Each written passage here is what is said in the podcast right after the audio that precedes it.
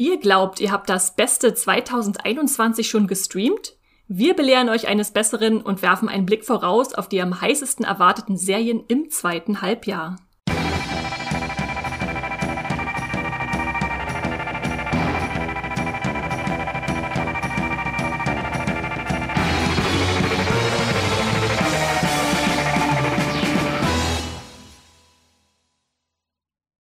Hallo und herzlich willkommen zum Moviepilot Podcast Streamgestöber, wo wir über alles reden, wofür ihr die heimische Couch nicht verlassen müsst, also was ihr zu Hause im Stream aufrufen könnt, sei es nun bei Netflix, bei Amazon, bei Disney Plus oder was es dann noch für tausende von Streaming Gelegenheiten gibt. Und wir haben uns heute ganz hier spontan zusammengesetzt, um über etwas zu reden, was uns vor allem seit letzter Woche am, am äh, Herzen liegt. Und zwar haben wir letzte Woche äh, über die ja, besten Serien des ersten Halbjahres gesprochen und dann haben wir festgestellt, hm, was ist denn aber mit den ganzen Sachen, auf die wir uns noch freuen? Da hat sich seit Jahresanfang ziemlich viel verändert. Und deshalb haben wir uns spontan entschlossen, äh, äh, weil heute etwas äh, umgestellt werden musste, der Podcast, äh, reden wir doch einfach darüber. Und Deshalb habe ich natürlich auch, wie könnte es anders sein, unseren Serienexperten Max hier bei mir. Hallo Max. Uhu, ja, von nicht von der Couch aufstehen zu müssen, ist ein gutes Stichwort. Es ist draußen viel zu warm, von daher finde ich das super, wenn man drin äh, kühl vor dem Ventilator Serien gucken kann. Äh, und das, der Podcast basiert, glaube ich, auf deiner gemeinen Frage letztes Jahr. was freut ihr euch denn noch im Rest des Jahres? Und wir durften nur eine Serie nennen. Das war. Das stimmt. Äh, ich, ich habe letztes Mal gesagt, okay, am Ende reden wir noch über ganz kurz über jeder darf eine mitbringen. Äh, und ich hörte noch am anderen Ende von Berlin Max Hände über seinem Kopf zusammenklatschen und ein großes Stöhnen. Und das wollen wir jetzt korrigieren und vorausschauen. Und wer sich jetzt als regelmäßig Hörer oder Hörerin fragt, stopp mal, ihr habt doch schon Anfang des Jahres über die besten Serien, die da noch kommen, geredet. Das stimmt. Aber in sechs Monaten passiert tatsächlich eine ganze Menge. Einerseits haben so Serien wie Herr der Ringe, äh, Resident Evil, die vielleicht heiß erwartet waren, inzwischen ja schon Andeutungen gemacht oder es kristallisiert sich heraus, dass die dann doch nicht mehr dieses Jahr kommen. Und andererseits sind natürlich auch viele Serien, von denen wir noch gar nicht wussten, jetzt dazugekommen. Und deswegen dachten wir uns, Mensch, das, äh, das müssen wir revidieren, hier müssen wir mal ein Update geben. Und wenn es euch dann auch so geht, dann äh, seid ihr natürlich herzlich eingeladen, jetzt mit uns dann in dieses nächste Halbjahr äh, zu, reinzuschnuppern, was da noch so alles kommt. Max, glaubst du, das zweite Halbjahr wird besser als das erste? Ich meine, das erste war ja schon ziemlich äh, richtig gut. Kannst du da schon eine Einschätzung abgeben? Ich glaube, es wird noch viel besser, äh, weil halt auch sehr viele Serien zurückkehren, die halt, seitdem wir irgendwie seit 2019 auf neue Staffeln warten und aufgrund der Pandemie sich ja so viel verschoben hat von Dreharbeiten, dass vieles jetzt halt erst viel, viel später kommt. Ähm, und da haben wir nachher noch eine extra Sektion mit äh, ganz tollen großen Serien, auf deren Rückkehr wir uns freuen.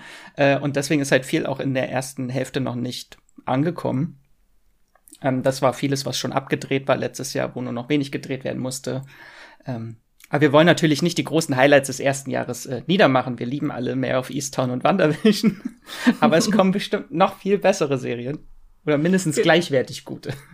Genau, und was dann wirklich das Allerbeste war, das wissen wir natürlich dann erst am Jahresende, aber wir wollen hier auf jeden Fall schon mal ein paar Prognosen abgeben, was es sich lohnt, worauf wir uns äh, freuen. Und vielleicht kurz zur Einordnung, wir haben unseren Podcast eingeteilt in zwei Blöcke. Denn einerseits kann man sich ja auf völlig neue Serien freuen, die es noch nie vorher gab, die jetzt ganz frisch starten 2021. Und da haben wir die 13 am meisten vorgemerktesten oder die eigentlich die 10 am meisten vorgemerktesten und noch drei Pluspunkte rausgesucht, die auf Moviepilot äh, von der Community ja mit dem Vormerkbutton markiert wurden. Da sehen wir dann, oh, da freuen sich besonders viele Leute drauf und da das äh, stimmt auch erstaunlich häufig mit uns überein. Und dann haben wir uns im zweiten Teil des Podcasts dann auf die neuesten Staffeln gestürzt von schon bestehenden Serien. Und da haben Max und ich dann unsere Vorlieben walten lassen, um da die Auswahl zu treffen. Aber das sind auch viele bestimmt dabei, wo ihr sagt, oh, die kann ich auch kaum erwarten. Und dann würde ich sagen, ähm, legen wir direkt los, denn wir haben viel vor. Wir haben insgesamt 25 äh, Serien beziehungsweise Staffeln mitgebracht, auf die wir uns freuen können. Und wir lassen nur die Juli-Sachen raus, denn da gab es ja schon einen Podcast zur äh, Juli-Vorschau, was es da alles zu streamen gibt. Und das würde sich jetzt wahrscheinlich zu viel doppeln. Also die Ted Lasso-Fans, die wisst Bescheid. und ansonsten bekommt ihr jetzt äh, ja vorgestellt erstmal die Community-Vormerkung, die am meisten vorgemerktesten Serien auf Move Pilot. Aber äh, bevor es da richtig in die offiziellen Zahlen reingeht, haben wir euch drei Sachen mitgebracht, die einfach so als, als ein bisschen ja, äh, willkürlich reingeworfene Serien hier auftauchen, weil sie so interessant sind, dass sie wahrscheinlich noch gar niemand groß auf dem Schirm hat. Und Max, da kannst du doch gleich mal anfangen mit äh, CSI Vegas steht hier bei mir. Ja, das ist jetzt so ein bisschen gemogelt, weil es ist ja natürlich nicht eine brandneue Serie, aber es ist das große Revival von CSI, den Tätern auf der Spur. Da kommt am 6. Oktober startet in den USA, zumindest auf CBS, ein Serienrevival, das heißt dann CSI Vegas. Ähm, und das setzt so ein bisschen die ganze Geschichte fort. Äh, das ist eine unglaubliche Kultserie, dieses äh, äh, Procedural äh, Meisterwerk CSI. Das lief ursprünglich von, oh Gott, 2000 bis 2015 für 15 Staffeln. Äh, hattest du davon mal was gesehen? Ich habe ab und zu mal im Fernsehen, wenn man dann im Urlaub war, irgendwas durchgeschaltet hat, so ein paar Einzelfolgen gesehen, aber ich war dann auch immer völlig überfordert. Was ist jetzt CSI New, York, CSI, äh, ich weiß gar nicht, wie, welche Städte es da alle gibt. Hast du dann Überblick, wie viel insgesamt Spin-offs es gab? Ich meine, es waren äh, insgesamt vier Serien CSI. Äh, am Anfang hieß es noch den Tätern auf der Spur und in späteren Staffeln wurde es dann umbenannt in CSI Vegas. Dann gab es noch New York und es gab CSI Miami. Und äh, die letzte CSI-Serie war 2016 CSI Cyber. Die habe ich dann auch gar nicht gesehen. Und danach war das äh, Franchise so ein bisschen tot, als die abgesetzt wurde. Und jetzt haben sie lange versucht, das wiederzubeleben. Eigentlich sollte die schon früher starten zum letztes Jahr zum 20. Jubiläum, äh, aber da kam dann eine Pandemie dazwischen, deswegen kommt jetzt dieses Jahr das große Serienrevival. Ähm, und da geht's wieder halt um das Kriminallabor in Las Vegas, äh, diesmal aber ein neues Team. Und ich glaube, das ist noch nicht so ganz klar, äh, dass es so ein großer Fall die ganze Staffel umspannen soll und nicht äh, ein Fall pro Woche. Und es geht dann darum, dass die ganze Integrität und Existenz des äh, Crime Labs in Las Vegas auf dem Spiel steht. Äh, und dann ganz viele, die dadurch verurteilt wurden, durch deren Analysen, äh, könnten freigelassen werden. Und da muss sich ein neues Team jetzt ranmachen an diesen Fall und holt dann auch alte Charaktere zurück. Äh, ganz vorne mit dabei natürlich äh, Gil Grissom und Sarah Seidel äh, und auch David Hodges. Äh, die kommen alle zurück und äh, Jim Brass ist auch ein Charakter aus der Originalserie, der soll auch als Gaststar zurückkommen. Da bin ich sehr gespannt, äh, wie die Serie anknüpft äh, an das Original, ob sie jetzt einfach sagen, dass alle, die am Ende der Serie noch in Las Vegas gearbeitet haben, ihren Job gekündigt haben und weggezogen sind. Äh, ja, bin ich sehr gespannt. Ich freue mich auf jeden Fall mega auf die Serie. Ja, ja. Weißt du denn, ob die Rückkehrer dann nur so in Gastauftritten oder Nebenrollen zurückkommen und dann schon ein neues Team im Vordergrund steht oder ob sie dann wirklich in ihre alten Rollen dann die, die, die Hauptfiguren wieder darstellen werden? Also Gil Grissom und Sarah Seidel sollen schon mit äh, zu den Hauptcharakteren gehören. Mhm, mh. Die waren ja eigentlich schon im Ruhestand, äh, die beiden haben am Ende der Serie zusammengefunden äh, und jetzt äh, kommen sie zurück. müssen wieder in Las Vegas äh, Verbrechen aufklären. Ja, aber finde ich tatsächlich einen mutigen Schritt zu sagen. Ich meine, diese ganzen CSI-Sachen, die zeichnen sich ja durch dieses Procedural, durch dieses Episodische aus, dass man wirklich jede Episode neu einschalten muss, ohne vorher aufgepasst zu haben oder mal ein paar Episoden übersprungen zu haben.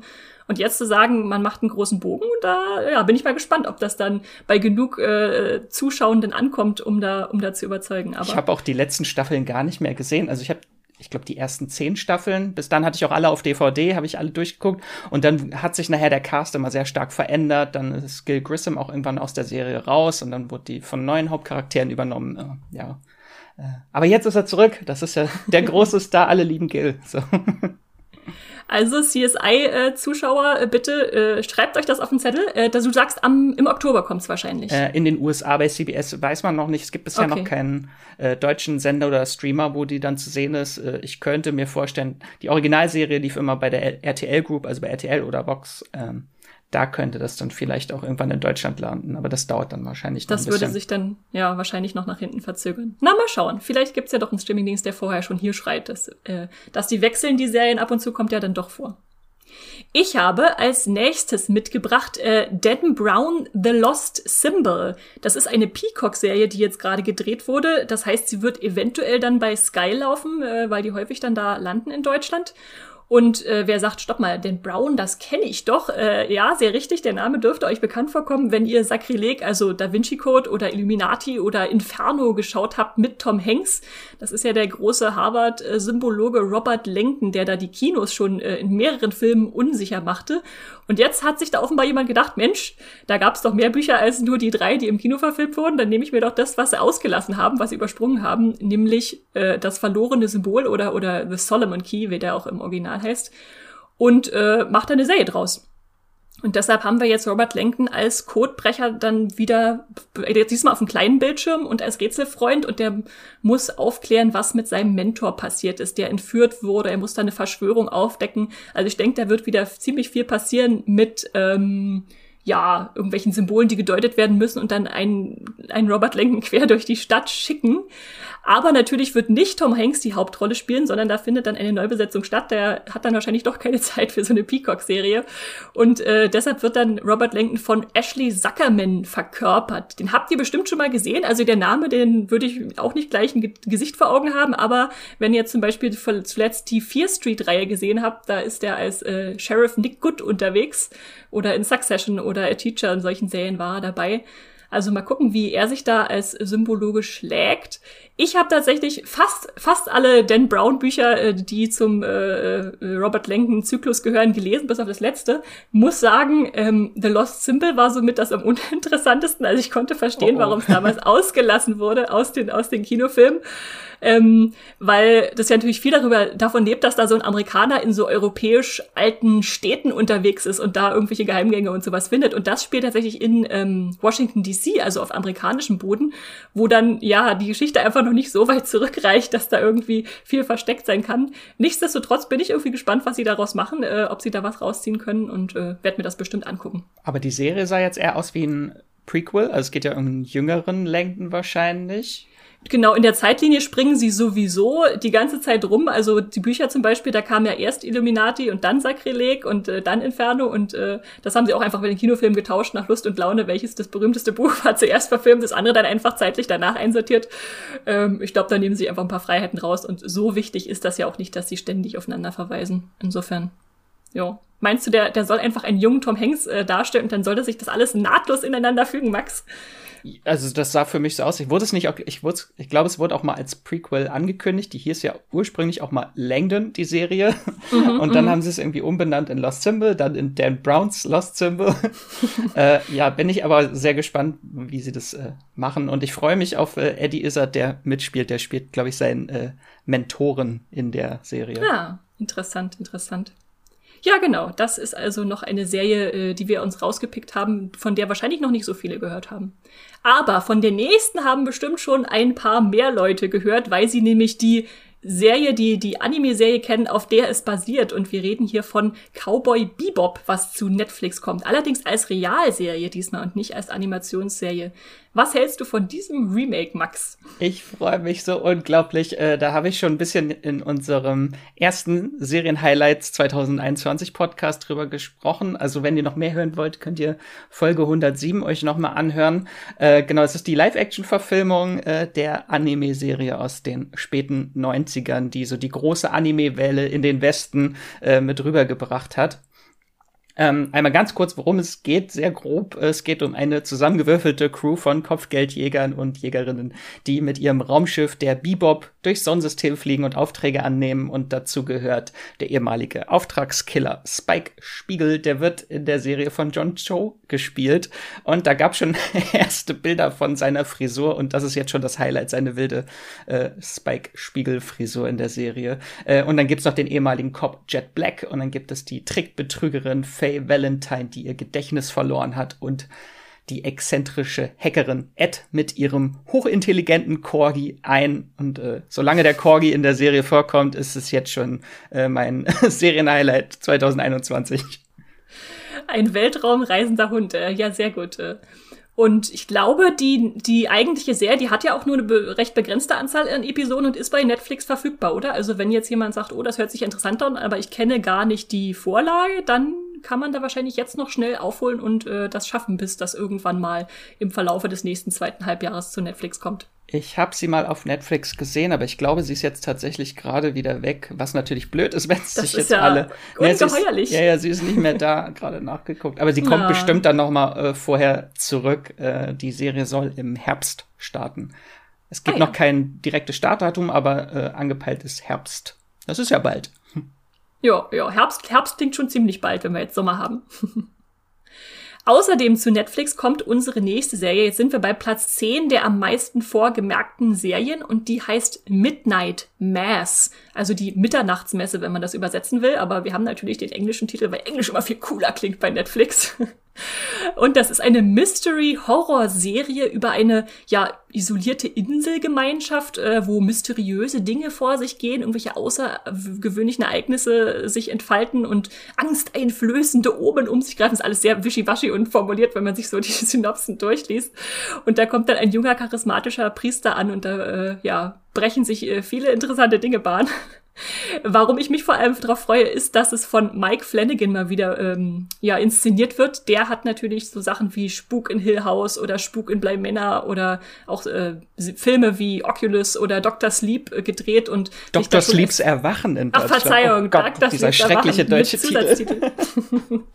auf jeden Fall hat er sich so als Horrorgenie schon jetzt in den letzten Jahren hervorgetan und da äh, freue ich mich eigentlich auf alles, was von ihm kommt. Und gerade wenn man so wenig darüber weiß, äh, ist es natürlich umso spannender zu sehen, in welche Richtung sich das dann entwickeln wird.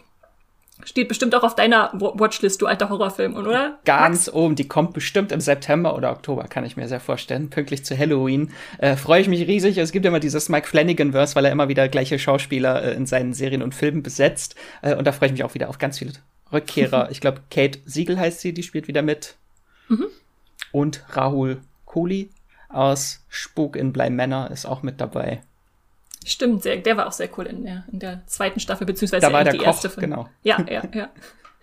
Äh, kannst du dir eigentlich dieses Phänomen erklären, dass die ganzen Horrorsachen immer im Herbst kommen? Ist, liegt es wirklich an Halloween, dass es da hinarbeitet oder sind im September die meisten Leute willig, sich zu gruseln vorher?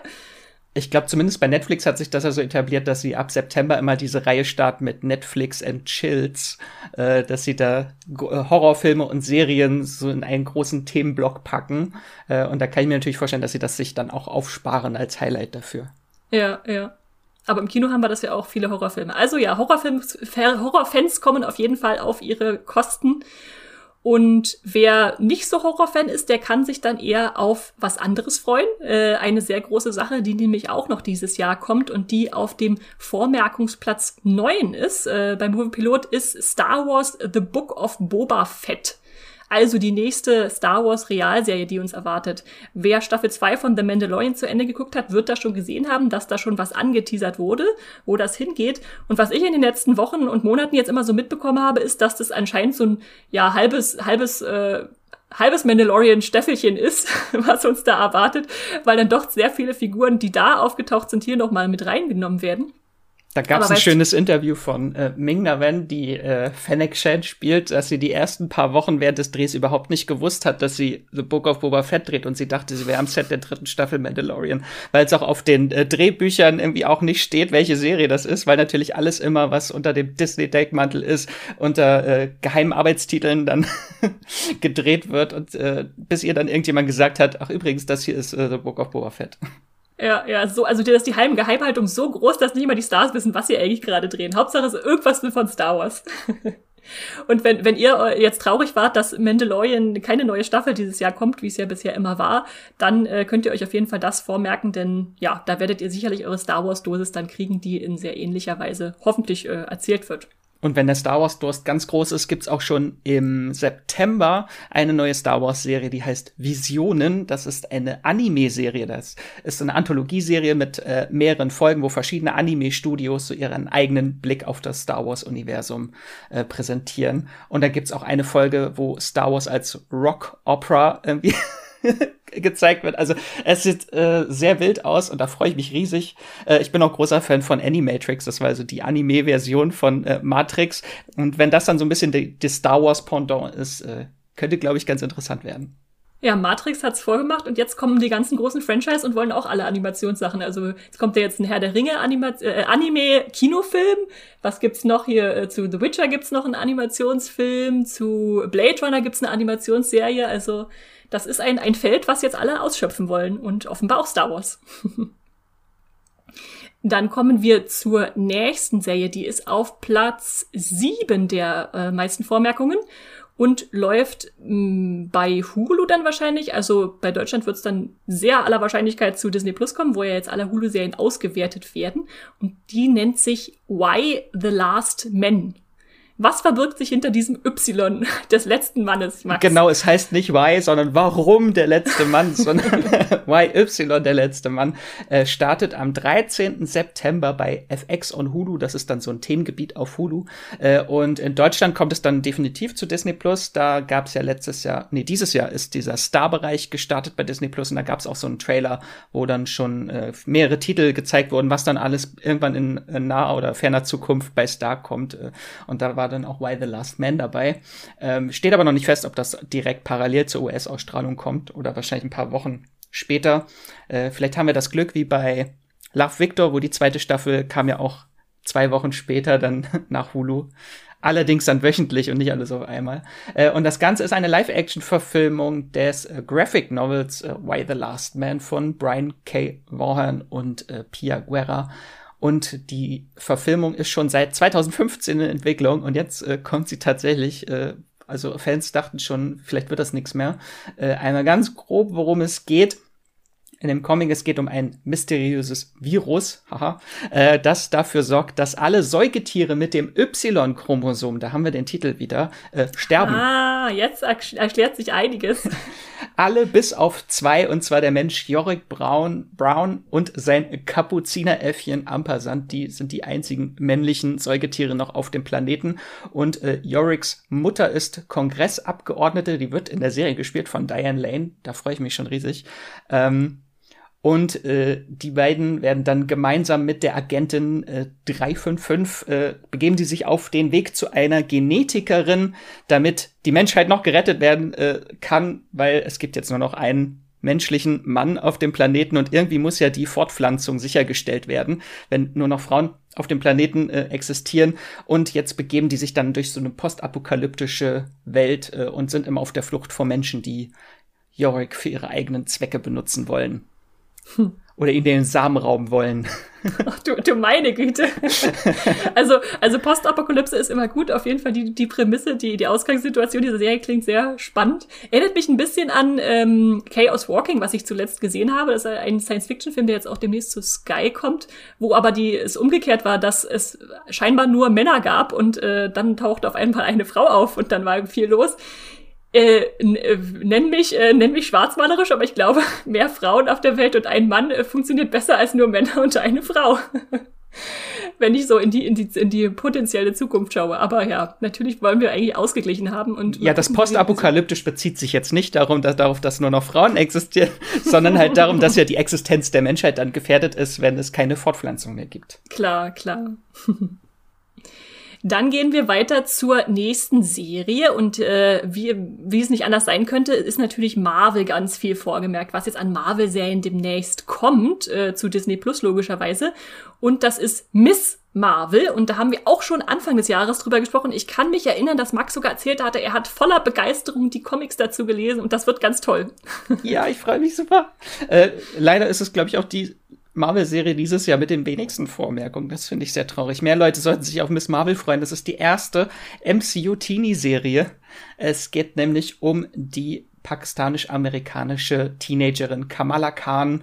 Ähm, die Superkräfte erhält, da weiß man noch nicht. In der Serie, in den Comics ist sie eine Inhuman, die dann durch so eine äh, mystische Bombe irgendwie ihre Kräfte erweckt werden. Aber die Inhumans, ich weiß nicht, ob das MCU die noch mal auskramen wird und da wahrscheinlich irgendeinen anderen Weg finden wird, um ihre Superkräfte äh, damit sie die bekommt. Äh, da freue ich mich sehr drauf. Ich fand die Comics sehr cool. Das ist noch eine recht neue äh, Marvel-Comic-Figur. Und sie hat mich sehr an Peter Parker erinnert, weil oh. sie auch so ein kleiner Nerd ist, sie ist Gamerin und sie schreibt gerne Superhelden-Fanfiction, ist Riesenfan von Captain Marvel. Äh, und dann kriegt sie selber äh, Superfähigkeiten und bekämpft dann Kriminelle und das Böse in New Jersey. Da freue ich mich sehr. Äh, die Hauptrolle spielt Iman Velani, noch eine äh, junge Schauspielerin, die noch nicht so bekannt ist. Und ihr bester Freund in der Serie, der heißt Bruno und der wird gespielt von Matt Linz. Den kennen alle The Walking Dead Fans als äh, Henry aus der achten Staffel? Neunten Staffel? Ja, neunte Staffel, ja. Oh Gott. Bin ich auf jeden Fall sehr gespannt. Du darfst mich noch aufklären, nennt die sich Miss Marvel, weil sie einfach so sehr Captain Marvel feiert, dass sie sich genauso oder eine kleine verkleinerte Version davon nennen will? Ja, das wird, glaube ich, ein bisschen tricky im MCU. Zumindest in den Comics nennt sie sich äh, Miss Marvel, weil Captain Marvel früher in den Comics Miss Marvel hieß und hat sich dann umbenannt später. Und dann hat sie quasi die das frühere Alter Ego von Captain Marvel übernommen, weil sie so die gleichen Klamotten auch trägt, äh, so angelehnt an sie. Äh, glaube ich nicht, dass das auch genauso in der Serie stattfinden wird. Äh, bin ich mal gespannt. Es ist auf jeden Fall, soll die Serie äh, ist quasi ein Prequel zu Captain Marvel 2, der heißt dann The Marvels, der nächste große Captain Marvel Blockbuster, wo dann äh, Carol Danvers und Monica Rambeau und Kamala Khan zusammen ein äh, Marvel-Trio geben, äh, kann ich mir natürlich vorstellen, dass vielleicht äh, Captain Marvel am Ende der Serie einfach auftaucht und sagt, hey, du bist cool, sei doch Miss Marvel. Oder sie nennt sich Captain Marvel und dann kommt Captain Marvel an und sagt, nein, nein, das ist mein Name. Du musst dir einen neuen suchen. Nenn dich doch Miss Marvel. Auf jeden Fall ein Marvel-Großereignis. Und wenn dann im Titel, wie immer es üblich ist, auch noch Marvel steht, dann ist es Marvels, Ma The Marvels. es ist ein großes Marvel-Fest bin ich auf jeden Fall sehr gespannt, weil es natürlich eine Teenager-Story ist, auch in den Comics. Das hatten wir bisher im MCU jetzt noch nicht. Vielleicht so ein bisschen in äh, Spider-Man Homecoming. Aber hier halt voll geht's halt so um das Highschool-Leben und äh, die ganzen Teenager-Sorgen und Ängste. Da äh, freue ich mich sehr. Ja, das ist gespannt. Bin ich auch gespannt, wie sie das mal ausloten, die, die Jugendlichen da, wie die sich schlagen. Da hatten wir bisher wirklich nur Spider-Man. Ähm, dann komme ich zur nächsten Serie, die jetzt wahrscheinlich eigentlich Andrea hypen würde, wenn sie hier wäre. Es geht um Vikings Valhalla, was als neue Serie kommt und das haben sich auch eine ganze Menge Leute schon vorgemerkt. Das setzt an 100 Jahre nach der Serie Vikings, aber es geht natürlich immer noch um die Wikinger, nur dass die jetzt nicht mal in ihrer Hochphase sind, sondern eher schon so im ausgehenden Zeitalter der Wikinger, also wo die sich anpassen müssen und in die Zivilisationen der anderen Länder so ein bisschen mit integrieren. Wir haben da im Prinzip einen Neustart mit alten Wurzeln, sage ich mal, denn wir sind natürlich immer noch in Kattegat, wo die Wikinger in Skandinavien zu Hause sind, aber wo sie auch mal wieder ausziehen, um ja entweder Kämpfe oder oder Handel anzuzetteln mit, mit völlig neuen Hauptfiguren wie Leif Eriksson, Fredes, Harald, äh, Wilhelm der Eroberer. Das sind alles ja Personen, die wir jetzt neu kennenlernen müssen. Und da ist natürlich die Frage, werden wir einen neuen Ragnar oder irgendwas bekommen, an den wir uns so richtig hängen können? Denn Vikings war natürlich stark bestimmt von, von Ragnar, der, der gefeiert wurde ohne Ende. Zu Recht. Und jetzt, äh, ja, versucht die Serie da einen Neustart und Während Vikings, die die Ursprungsserie von History Channel äh, produziert worden war und dann überall so hinkam, ist die jetzt tatsächlich direkt schon zu Netflix gekommen. Also Netflix hat sich das geschnappt und gesagt, wir machen da eine neue Serie draus und mal gucken, wie das äh, sich entwickelt. Das wird hoffentlich wieder historisch und episch und äh, viele äh, große, gro große Flechtfrisuren und blutbespritzte Gesichter, wie wir das so kennen. Ich finde das auch cool. Die machen ja so einen riesen Zeitsprung in der Serie, dass man da so die Entwicklung auch äh, die etwas krassere Entwicklung dann sieht von den von Skandinavien, wenn dann das ganze Christentum sich viel weiter jetzt ausgebreitet hat äh, als noch in Vikings hm. und dann der Gott äh, das was waren das Heiden? Die Heiden. der nordische Glauben? Ja. ja. Dass der halt immer mehr in den Hintergrund rückt und äh, dann Familien oder Clan zersplittert sind, weil die einen zum Christentum abwandern. Das ist, glaube ich, ein sehr spannender Blick. Ja, ja, da können wir historisch dann auch hoffentlich auch noch was mitnehmen. Mal gucken, wie, wie akkurat sich die Serie dann an die eigentliche Historie hält. Da hat Viking sich ja immer ein paar Freiheiten rausgenommen. Aber ja, wir werden es herausfinden und zwar noch dieses Jahr, obwohl noch kein konkretes Startdatum feststeht, aber soll noch dieses Jahr kommen.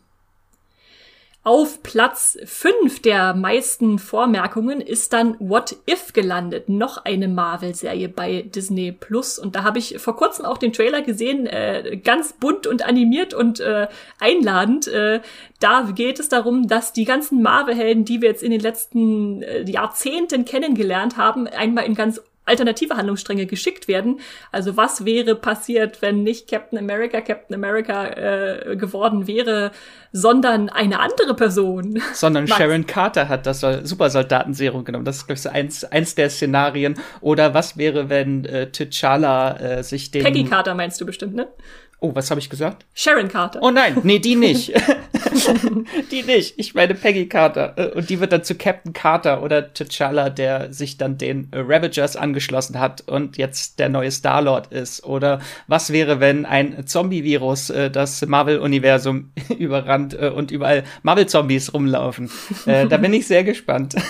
Der das Trailer sah auf jeden Fall sehr wild aus. Genau, sehr, sehr abgefahren und spaßig, mal so ein bisschen spielen mit diesem ganzen Universum, was man aufgemacht hat, äh, wo es dann wahrscheinlich noch komplizierter wird, aber ich, äh, ja, mal gucken. Vielleicht hat uns ja Loki da schon reingeführt in äh, die ganzen ähm, What if, die Was wäre möglich äh, Stränge, die so in alternativen Realitäten hätten sich abspielen können. Haben wir schon. Was wäre, wenn Loki ein Alligator wäre? Großes Highlight. Ja, mal gucken, ob der Alligator zurückkommt. Äh, und da sind natürlich auch ganz viele MCU-Stars, die ihre Charaktere widersprechen. Da haben wir auch den letzten Auftritt noch von Chadwick Boseman, äh, der damals schon vor seinem Tod äh, seine Sprachaufnahmen aufgenommen hatte für die Serie. Ach, das ist ähm, ja krass, das wusste ich auch noch gar nicht. Oh.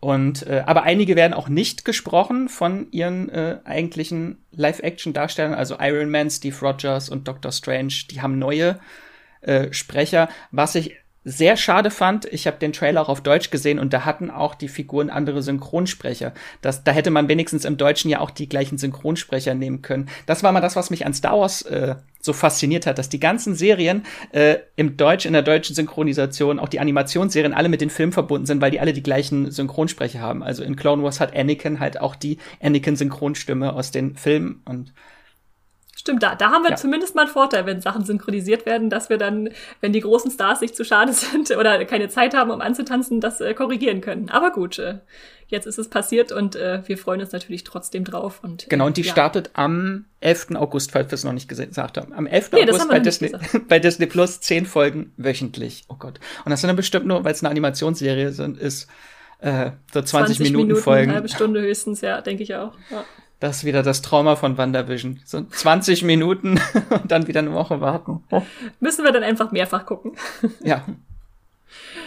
Und eine weitere Comic-Verfilmung oder Graphic Novel, die auch noch kommt dieses Jahr und äh, die auf Platz 4 der meisten Vormerkungen ist, ist Sandman. Da geht es nicht um den Sandmann, wenn ihr ähm, schön in den DDR äh, Sandmann immer geguckt habt. Und es geht auch nicht, es geht auch nicht um den Sandy aus Hüter des Lichts, der natürlich auch sehr süß ist, wenn ihr diesen Animationsfilm kennt, sondern es geht um den, ich glaube, von Neil Gaiman erschaffenen äh, Sandmann, oder Max? Genau, äh, das ist sein Fantasy-Comic-Epos. Und es ist von DC, also es war damals von Vertigo. Also haben wir jetzt auch mal eine DC-Serie dabei, nicht nur Marvel und Star Wars. Ähm, und es geht um Dream, den Herrscher des Traumreichs, also schon das Sandmännchen, ähm, kann man so sagen. Äh, und der wird äh, im Jahr 1916 durch ein okkultes Ritual gefangen genommen und weggesperrt. Und 105 Jahre später, ha, 2021, mhm. äh, kann er sich endlich befreien und muss nun wieder Ordnung in sein Königreich bringen. Da bin ich sehr gespannt. Ich habe den Comic seit Jahren bei mir äh, im Schrank liegen und ich habe noch nicht gelesen. Jetzt ist die beste Gelegenheit, glaube ich. Äh, die erste Staffel der Serie soll auch die ersten zwei Bände äh, adaptieren.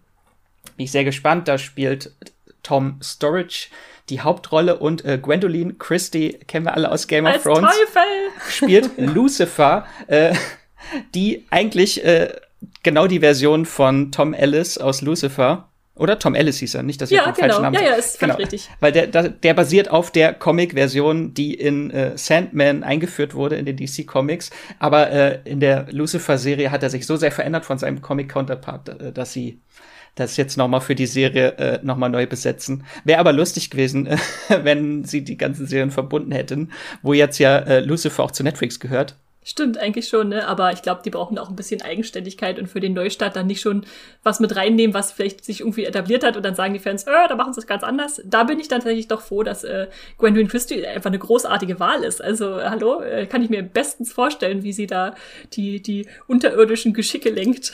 Und ich freue mich auch äh, sehr, Jenna Coleman spielt auch mit. Äh, die kennen wir zuletzt aus der Netflix-Serie Die Schlange oder aus äh, Doctor Who. äh, die spielt Johanna Konstantin. Äh, das ist eine Vorfahrin von John Constantine. Da kommt alles zusammen für die, für die Comic-Fans auf jeden das Fall. Das ganze DC-Universum kommt zusammen. Sehr schön, sehr schön. Äh, bin ich äh, gespannt. Ich weiß noch nicht, ob sie wirklich dieses Jahr kommen soll, weil die Dreharbeiten laufen noch bis, äh, sollen jetzt, glaube ich, gerade erst beendet worden sein. Ähm, je nachdem, wie schnell sie mit der Postproduktion sind, kommt das vielleicht Ende des Jahres oder vielleicht dann auch erst nächstes Jahr, aber äh, zumindest spielt die Serie im Jahr 2021, also dann müssen sie sie ja jetzt eigentlich bringen. Wir drücken auf jeden Fall die Daumen, dass es klappt. Und ich weiß auch von Serien, die sogar noch gedreht werden, die noch dieses Jahr kommen sollen. Also es ist durchaus schaffbar. äh, aber ja, in, in die äh, Einblicke in die Planungen der, der Hinterzimmer-Serienschöpfer, äh, da haben wir natürlich nicht, äh, ob sie sich lieber Zeit lassen wollen oder nicht. Und damit sind wir jetzt auch schon bei der drittmeist vorbewertetesten Serie. Auch nochmal Marvel. Uh. genau, nochmal Marvel angekommen. Nämlich bei Hawkeye, das zu Disney Plus kommt. Und da geht es natürlich, wie sollte es anders sein, der Titel verrät es ja, um Hawkeye, den äh, Meisterschützen unter den Avengers äh, von Jeremy Renner gespielt der da jetzt zurückkommt und seine eigene Serie kriegt, beziehungsweise der sich diese Serie natürlich auch teilen wird mit jemand anderem oder Max. Mit Hawkeye. genau. mit äh, Haley Steinfeld, die spielt äh, Kate Bishop, äh, das ist die nächste Hawkeye in den Marvel Comics und äh, Clint Barton hat ja zuletzt schon ein neues alter Ego angenommen, ein neues Alias und sich Ronin genannt. Äh, von daher wird er jetzt dann eine Nachfolgerin suchen und trainiert dann die äh, junge Haley Steinfeld, äh, Kate Bishop. Und ich freue mich schon sehr auf die Serie, allein wegen des Casts. Also spielt Vera Famiga mit als äh, Mutter von Haley Steinfeld. Und Florence Pugh spielt mit als uh. Jelena Belova, die wir jetzt gerade aus Black Widow kennen, falls ihr den Film schon gesehen habt. Äh, und es spielt auch ein Gold Retriever eine Hauptrolle, der heißt Lucky the Pizza Dog. Den kennt man aus den Comics. Äh, also Hunde, mehr Hunde braucht das äh, MCU. Ja, das MCU hat ein, eindeutig Hunde-Content äh, notwendig, äh, nachdem wir in Captain Marvel so viel Katzen-Content hatten, ne? Ja, ja, der, der Flirken da. äh, genau, und falls ihr die Post-Credit-Scene aus Black Widow gesehen habt, dann wisst ihr schon ungefähr, was so die Ausgangssituation sein könnte von Hawkeye. Die verrate ich jetzt aber nicht. Äh, ja, bitte, ich habe nämlich auch noch nicht gesehen. die, die erklärt zumindest, was äh, äh, Florence Pugh dort macht in New York bei Hawkeye. Okay, okay. Ähm, ja, also wenn ihr euch auf Hawkeye freut, dann habt ihr das sowieso schon auf dem Schirm und der kommt dann noch dieses Jahr und äh, wird hoffentlich auch viel Bogenschützen-Action wieder mitbringen. Ja, und äh, das ist war jetzt die letzte Marvel-Serie, glaube ich auch, ja. in unserer Vorschau. Äh, wir Ihr könnt natürlich noch ganz viel mehr Marvel-Content von uns hören. Da haben wir Folge 115, äh, haben wir die 17 Marvel-Serien, die 2021 bis 2023 äh, starten, mal alle in seiner kleinen Übersicht besprochen. Da könnt ihr noch ganz viel mehr Marvel-Vorfreude hören. Sehr schön, sehr schön. Da könnt ihr noch mal genau einsteigen, ja. Und jetzt Auf, kommt deine große Vorfreude. Jetzt kommt meine große Vorfreude. Ich habe ja letzte Woche schon mal ganz kurz drüber gesprochen. Es äh, geht um ein kleines, äh, 14-bändiges äh, Fantasy-Epos äh, nach den Büchern von Robert Jordan. Das Rad der Zeit oder The Wheel of Time, was jetzt gerade von Amazon verfilmt wurde und äh, definitiv noch kommt äh, dieses Jahr. Äh, ich bin schon sehr gespannt auf den ersten Trailer. Wir haben bisher nur so kleine Schnipsel gesehen, aber die waren schon sehr aufregend mit großer Magie und Schwertkämpfen und allem. Und wer da noch gar nichts von gehört hat, ich vers versuche mal die Handlung kompliziert Erklär's mir, ich habe noch nie was von das Rad der Zeit gehört. Okay, Schande okay. Auf mein Haupt. Also Max, äh, wir, wir treffen ganz am Anfang den Bauernsohn äh, Rand L. Thor, ja, geschrieben wie Thor, aber Rand genannt. Und der wohnt da so in einem beschaulichen Dorf in, dieser, in diesem großen Kontinent und auf einmal kommen da böse Kreaturen an und die überfallen sein, sein Heimatdorf und man weiß nicht so richtig, was los ist, warum die jetzt da angreifen. Es ist eindeutig mit dem Bösen schlechthin äh, verknüpft. Und äh, ja, es stellt sich heraus, es gibt da anscheinend so ein paar Prophezeiungen, auf die, die auf diverse Leute zutreffen könnte, die in diesem Dorf wohnen, nämlich Rand und seine zwei Freunde. Und deshalb werden die von der Magierin Moraine mitgenommen, um in Sicherheit geschafft zu werden zu, äh, ja, erstmal Richtung ihres Ordens. Die ist nämlich, äh, ja, Zauberin und ja, wir müssen da ein bisschen in die Geschichte dieser Welt einsteigen. Ähm, die hat sich vor Jahren entzweit im Sinne von nur noch die Frauen dürfen Magie ausüben, die Männer wurden verdorben. Da ist ein ganz böser draus hervorgegangen und jetzt könnte einer dieser drei äh, der Auserwählte, der wiedergeborene Drache sein, der das Schicksal der, der Welt äh, lenkt, äh, das Rad der Zeit äh, äh ja andreht, immer weiter dreht. Und äh, das ist eine ganz epische Reise, die sich da auftut mit einem Baden, der sich noch anschließt und Heilerinnen und äh, eine schöne Gruppe, die sich dann ja mal, mal dem Bösen und mal dem Guten und mal weiß man nicht so genau, wer zu welcher Seite gehört, äh, stellen muss und Das ist einfach, also da könnt ihr euch einfach als Fantasy-Fans drauf äh, freuen und ich bin sehr gespannt, wie sie das umsetzen und wie nah sie sich an die Bücher halten. Aber ich glaube, das wird auch jedem verständlich sein, wenn es dann losgeht in der Serie, ähm, dass es für alle runtergebrochen wird und alle verständlich ist. Und äh, ja.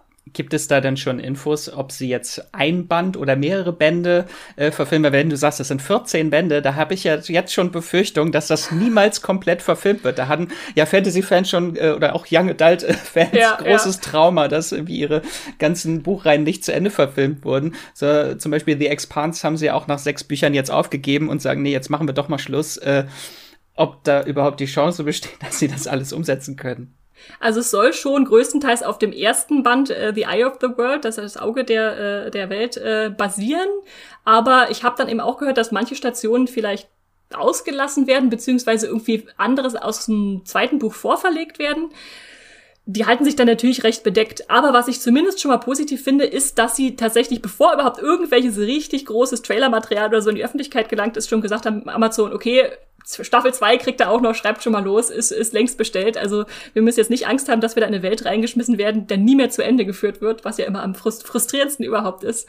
Ich, bin, ich, bin, ich zittere schon um Outlander. Da sind wir so knapp dran, aber sind jetzt bei äh, sechs von zehn Büchern. Oh Gott, ob sie das, ob sie vorab gesetzt wird, bevor es zu Ende verfilmt wird. Ha.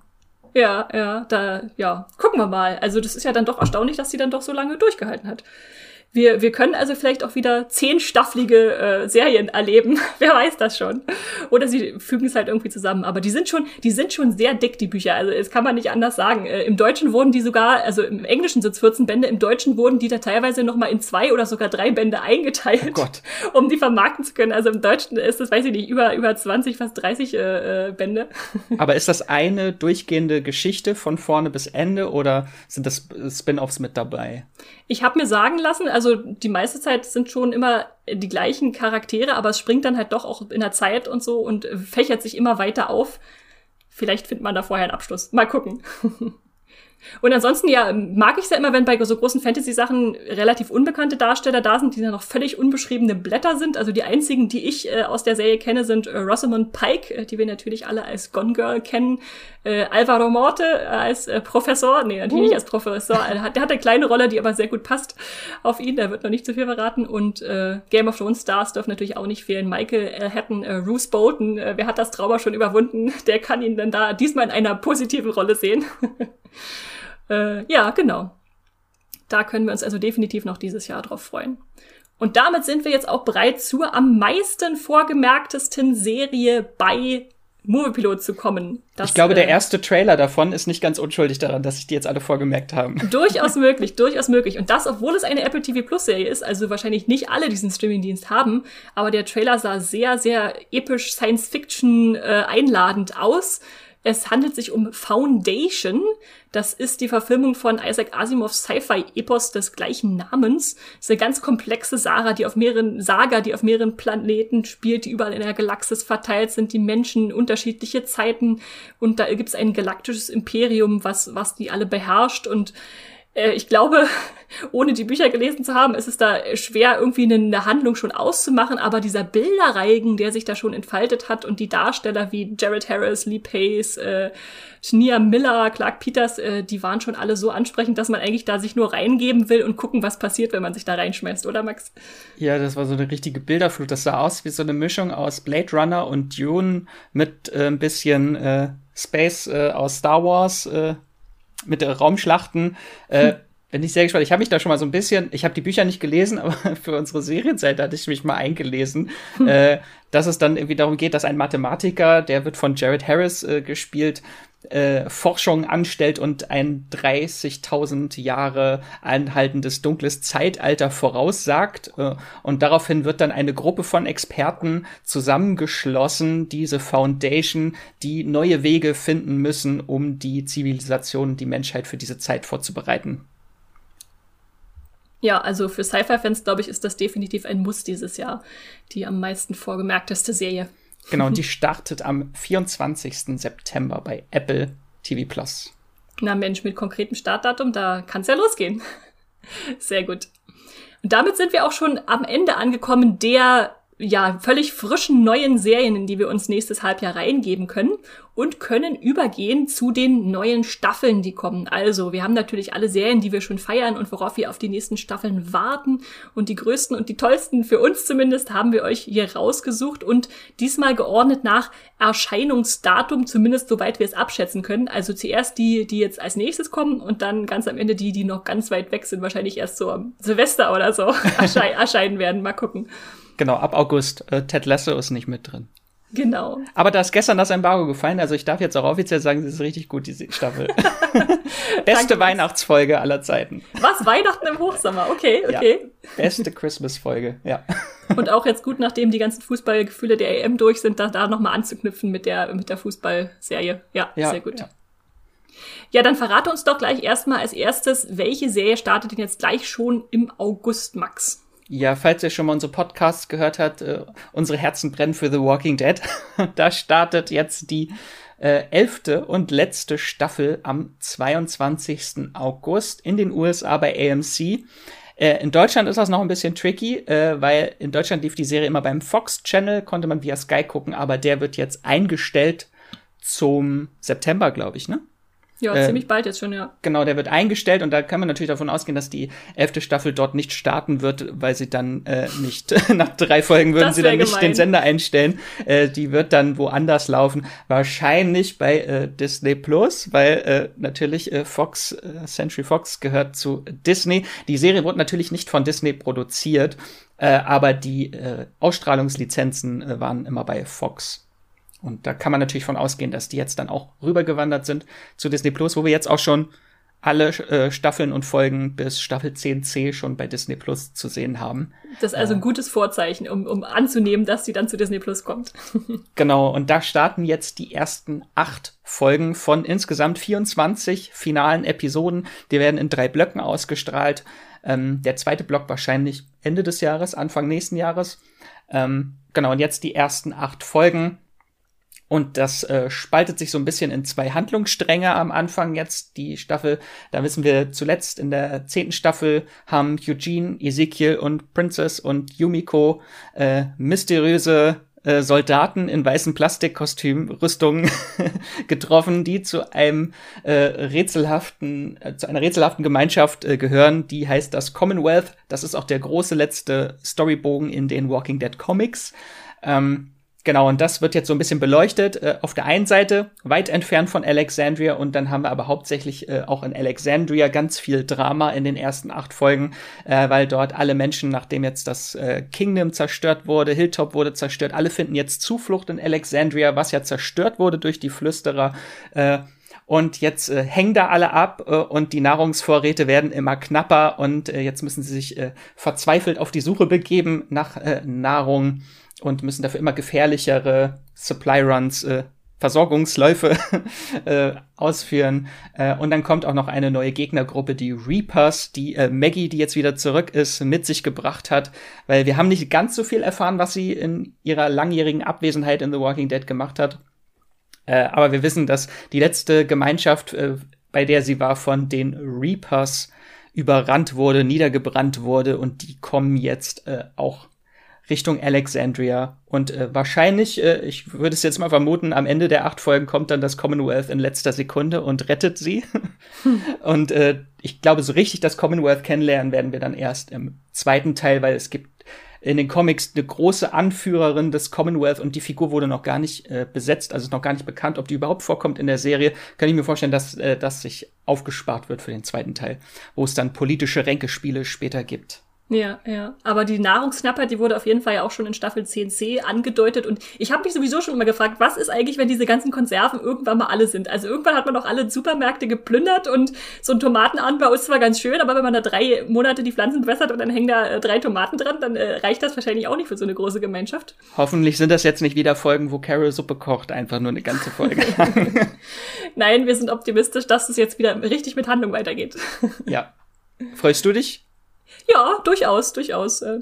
Aber was ich, was ich dich schon immer mal fragen wollte, also es ist ja jetzt immer dieser Trend, dass die Staffeln nochmal geteilt werden, entweder in zwei Teile oder jetzt wie Walking Dead in drei Teile. Stört dich das, dass du sagst, ja. du musst eigentlich immer wieder nochmal auf eine neue ja, Staffel warten? Oder bei Lupin war es jetzt so, da waren die Leute dann auch verwirrt, ist es jetzt eine Staffel 2 oder ist es jetzt Staffel 2 von Teil 1? Also es wird alles Ich war so bei Lucifer noch mehr verwirrt. Da war ja letztes Jahr gab's äh, acht ja. Folgen, dieses Jahr wieder acht Folgen, aber es ist eine Staffel. Mich nervt das, weil ich eigentlich immer warte, bis ich Staffeln bewerte mhm. äh, bis sie vollständig sind. Aber wenn ich jetzt irgendwie anderthalb Jahre warten muss oder zwei Jahre warten muss, bis äh, Staffel 11 von The Walking Dead fertig ist, dann ist das schon ein bisschen, wann kann ich sie endlich abhaken? Ja, ja.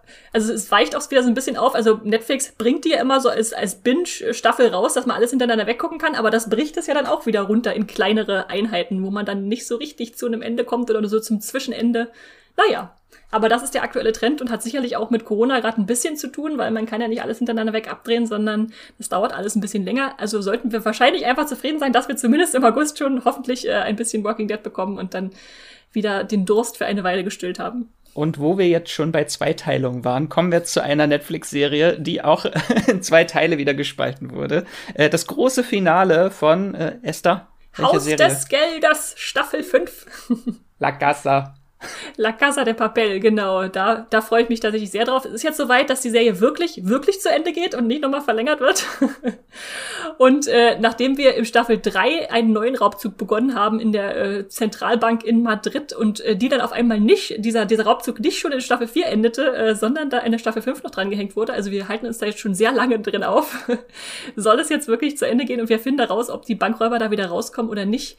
Und äh, ja, ich bin gespannt, äh, wer diesmal das Leben lassen muss. Das, äh, die sind ja da recht radikal dann mal, ihre Figuren auch zu töten. Äh, ich glaube, du hast auch schon ein bisschen Angst, Max, äh, wer da vielleicht äh, von uns gehen wird. Aber alle, alle. alle. Max ist Na, der Überzeugung alle. Das war so die Beschreibung der Staffel, da, warum sie es zweigeteilt haben, äh, dass sich das wirklich so auch so in zwei Storyblöcke aufspaltet. Genau, der erste, die ersten fünf Folgen starten am 3. September mhm. und die finalen Episoden dann am 3. Dezember bei Netflix. Und äh, es deutet sich an, dass in den ersten fünf Folgen dieser ganze Handlungsteil mit dem Raub in der Zentralbank endlich abgeschlossen wird. Äh, da kommt jetzt einfach das Militär und mäht alle nieder und die letzten fünf Folgen sollen so ein äh, Rückblick auf die emotionalen Reisen äh, der Figuren sein, war die offizielle Beschreibung vom Showrunner. Äh, kann ich mir noch nicht so viel darunter vorstellen. Wahrscheinlich äh, liegen sie alle im Sterben und erinnern sich zurück in den letzten Folgen. Ich weiß es nicht. So wie die äh, Wiesensequenz in der letzten Staffel, wo sie, wo sie die Toten nochmal gezeigt haben, die schön auf der Wiese lagen. Ja, ja. Oder vielleicht äh. sind, landen sie auch alle im Knast und das äh, sind so die letzten Folgen. Was, was ist aus ihrem Leben geworden in den nächsten 20 Jahren, bis sie alle vielleicht wieder rauskommen und sich als Rentner dann nochmal zusammenfinden und Bella Ciao singen und trinken. Aber, aber jetzt mal ohne Mist, Max, das fände ich tatsächlich ein super Twist, wenn sie auf einmal sagen, ups, jetzt machen wir eine Gefängnis Gefängnisserie draus äh, in den letzten Episoden, die da noch kommen. Würde äh, passen äh, zu äh, Alex Pinas äh, Serie davor. Der hatte davor ja auch eine Frauenknast-Serie ja, gedreht. Stimmt, stimmt. Hm. Also wir sind gespannt und es werden sehr zwei unterschiedliche Staffelteile, äh, um das hier nochmal zusammenzufassen. Der erste soll super actionreich werden und der zweite super emotional und dann wird das hoffentlich ein super Serienende. Aber es war schon immer super emotional. das stimmt, und wie soll es noch emotionaler werden? Die Spanier machen es möglich, auf jeden Fall.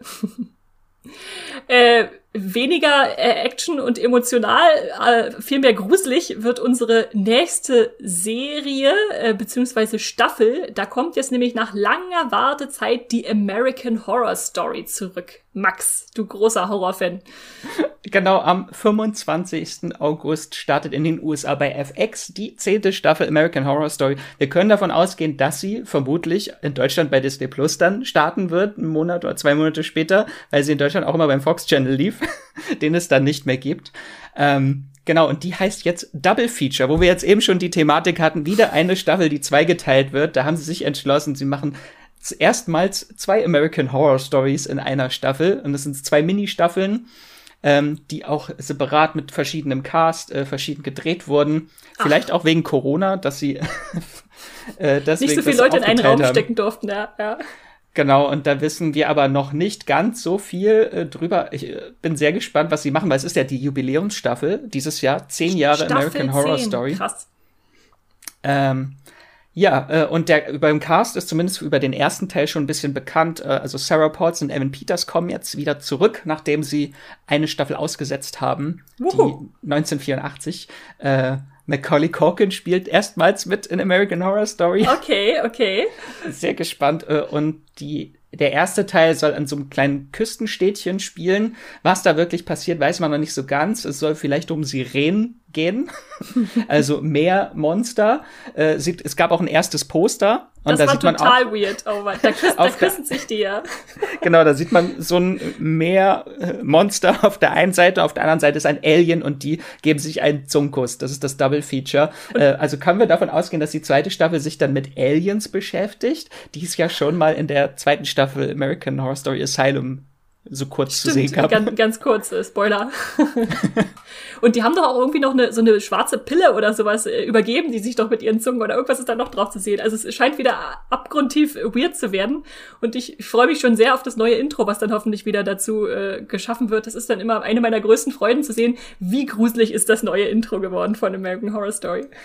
Und wir hatten ja, wir beide schon mal einen Podcast zu gemacht, zu den ersten neun Staffeln, wo wir alle American Horror Stories aber so kurz abgerissen haben. Das war Folge 101. Und da haben wir auch schon festgestellt, dass viele der Staffeln sowieso schon so einen Bruch hatten in der Mitte, dass die immer sich in eine andere Richtung entwickeln. Und hier ist es einfach konsequent weitergeführt, indem sie einfach zwei verschiedene Staffeln in eine packen. Ich finde das auch super. Also weniger Folgen kondensiert die Geschichte und dann kann da was ganz Neues, anderes draus werden, das mal ein bisschen, ja, besser, besser zusammengefasst zu haben. Weißt du schon, wie viele Folgen dann insgesamt die einzelnen Teile haben werden? Mm, ich glaube, es sind insgesamt zehn, also jeweils fünf werden es mhm, wahrscheinlich. Mhm. Können aber auch mehr sein, da weiß jo, man nicht ja. genau. Aber so als grobe, grobe Einschätzung, okay. Genau. Und dann kommt noch eine American Story. Ja. Aber nicht mehr die Horror Story, sondern die Crime Story kommt endlich zurück. Ich, da, gefühlt ist es auch schon fünf Jahre her, dass es da die letzte Staffel war. so lange her, ja. Also ich habe ja die zweite Staffel jetzt dieses Jahr, glaube ich, erst nachgeholt. Äh, also die erste fand ich super. Also Ganz gut, äh, treten wir einen Schritt zurück. Äh, American Crime Story, wer es nicht kennt, äh, arbeitet äh, amerikanische große Kriminalgeschichte auf äh, von Fällen, die da passiert sind. Äh, die erste Staffel hatte sich wen, Max, zur, zur Ausgangslage ge geholt? Äh, wessen Fall? Das war der große Gerichtsprozess gegen O.J. Simpson. Genau, mit dem Handschuh und allem drum und dran. Und äh, die zweite Staffel hatte dann äh, einen Mord in den, in den Vordergrund gerückt, beziehungsweise eigentlich den Mörder äh, von äh, Gianni Versace äh, behandelt. Und ich muss sagen, in Staffel 2 habe ich mich schon ein bisschen durchgequält. Die war schon etwas seltsam für mich. Also die erste fand ich super, aber da so eine Anthologieserie wie American Crime Story ja dann immer wieder neu ansetzt, kann jetzt alles wieder anders werden. Und wir wissen natürlich auch, dass wieder ein völlig neues Thema kommt, nämlich äh, äh Impeachment heißt, glaube ich, der Zusatztitel von American Crime Story diesmal, oder Max? Genau, und diesmal geht es um den großen politischen Skandal um Präsident Bill Clinton und die Affäre mit Monica Lewinsky. Und äh, wie wir es von Ryan Murphy-Serien gewohnt sind, auch wieder ein ganz toller Cast, äh, den Rollen. Äh, Clive Owen soll Bill Clinton spielen, äh, Beanie Feldstein äh, spielt Monica Lewinsky, Edie Falco, hallo, äh, spielt Hillary Clinton. Oh, das passt so. total, wie cool. Und äh, Sarah Paulson ist auch wieder mit dabei. Also sie, sie darf in keiner Ryan Murphy-Serie fehlen. Und das Ganze startet am 7. September bei FX. Jetzt haben wir da endlich ein Startdatum nach langer Wartezeit. Also da bin ich auch sehr gespannt drauf. Genau, Und es war lange ja nicht klar, was jetzt die dritte Staffel werden sollte. Es war ja mal lange Zeit geplant, dass es sich um Katrina dann handeln soll. Mhm. Äh, Hurricane Katrina, dass dieses Desaster dort, äh, die Naturkatastrophe aufgerollt werden soll. Und äh, dann haben sie jetzt das äh, vorgezogen. Ja, und äh, dann kriegen wir dann ein bisschen Präsidenten. Äh, verquere, ja, ja, ja, Geschichten. Sehr cool, sehr cool. Endlich dann da. Und äh, um den Spieß völlig umzudrehen und da mal ganz von wegzukommen von politischen äh, Verquickungen, äh, gehen wir zu jugendlichen Verquickungen. Aber da es geht kommt, auch um Sex. Es geht auch immerhin. Okay, du, du hast den Bogen gefunden, Max.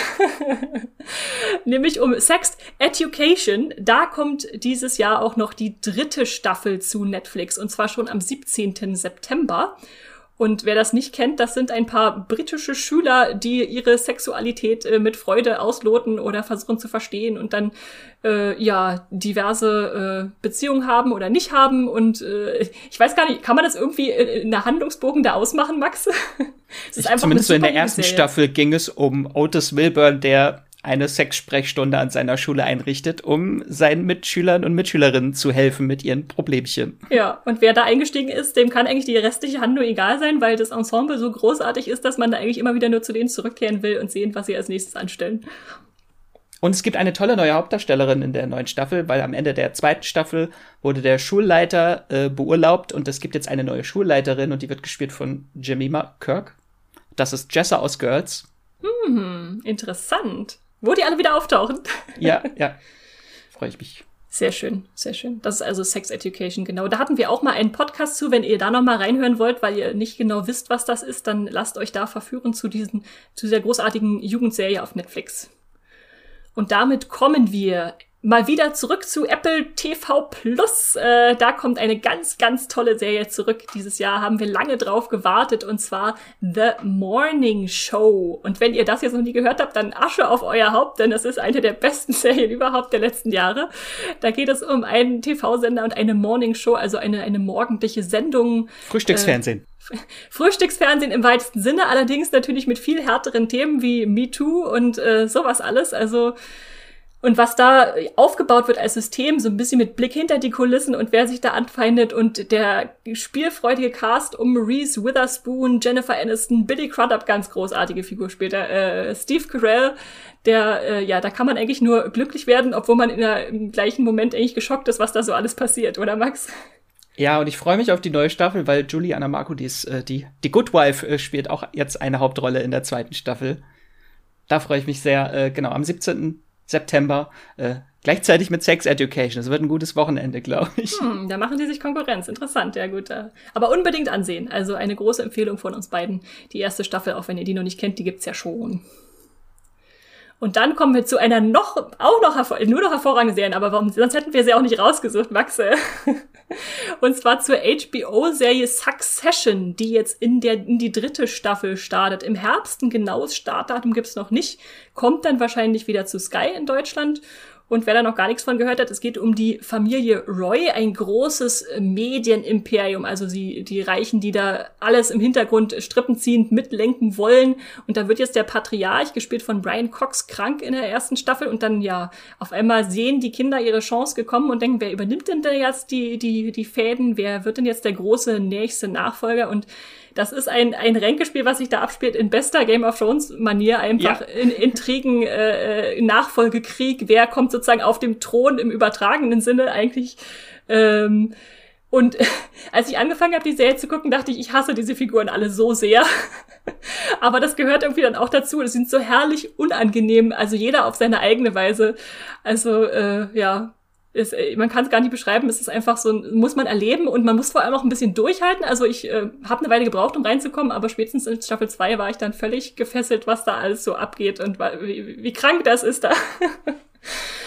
Ich habe, glaube ich, auch fünf Folgen oder so gebraucht, aber ich konnte, hatte zum Glück keine Ausreden, weil ich war auf einem langen äh, Flug damals im Urlaub Richtung Thailand und da hatte ich genug ah. Zeit, mir die ganze Staffel anzugucken. Und es wird halt immer besser. Also am Anfang, wie du schon sagst, denkst du, oh, das sind alles so versnobte, narzisstische Egos, die sich da gegenseitig zerfleischen und die sind einfach alle nur ätzend. Mhm. Aber das ist ne, halt einfach, das ist das Konzept der Serie. Die Leute sind einfach alle so eklig. Es macht einfach Spaß, denen zuzugucken, wie die sich alle gegenseitig zerreißen beeinflussen, manipulieren und hintergehen. Mit großen, schockierenden Wendungen. Ja. Ja, und bei mir variiert es dann auch immer, wen ich gerade am wenigsten hasse, dem, dem versuche ich da zu folgen. Aber gleichzeitig, äh, ja, weiß man gar nicht, wo man will, wer dann am Ende wirklich, äh, ja, die, die Zügel in der Hand hält oder ob da lieber was ganz anderes passieren soll. wer wird am Ende auf dem Thron sitzen, ja. Ja, ja, die große Frage bei Succession, was ja auch sowas wie Thronfolge heißt oder Nachfolge, genau. Ja, und dann gehen wir weiter zu einer Serie, die mir ganz besonders am Herzen liegt und die diesen Herbst zurückkommt. Yay! Die Showtime-Serie Dexter, die ja eigentlich, äh, wie wir wissen, schon seit acht, neun Jahren, äh, auf jeden Fall lange Zeit schon durch ist. Nach Staffel 8 war vorbei und die wird jetzt zurückgebracht. Wir haben da einen ganzen Podcast zu, einen Dexter-Podcast. Wenn ihr euch da so richtig reinlegen wollt, nochmal in eure Dexter-Serienkiller-Gefühle, dann schaltet da ein. Denn äh, Staffel 9 kann man natürlich nur gucken, wenn man die anderen Staffeln vorher gesehen hat, obwohl sie auch ein bisschen wieder losgelöst, los, losgelöster sein will.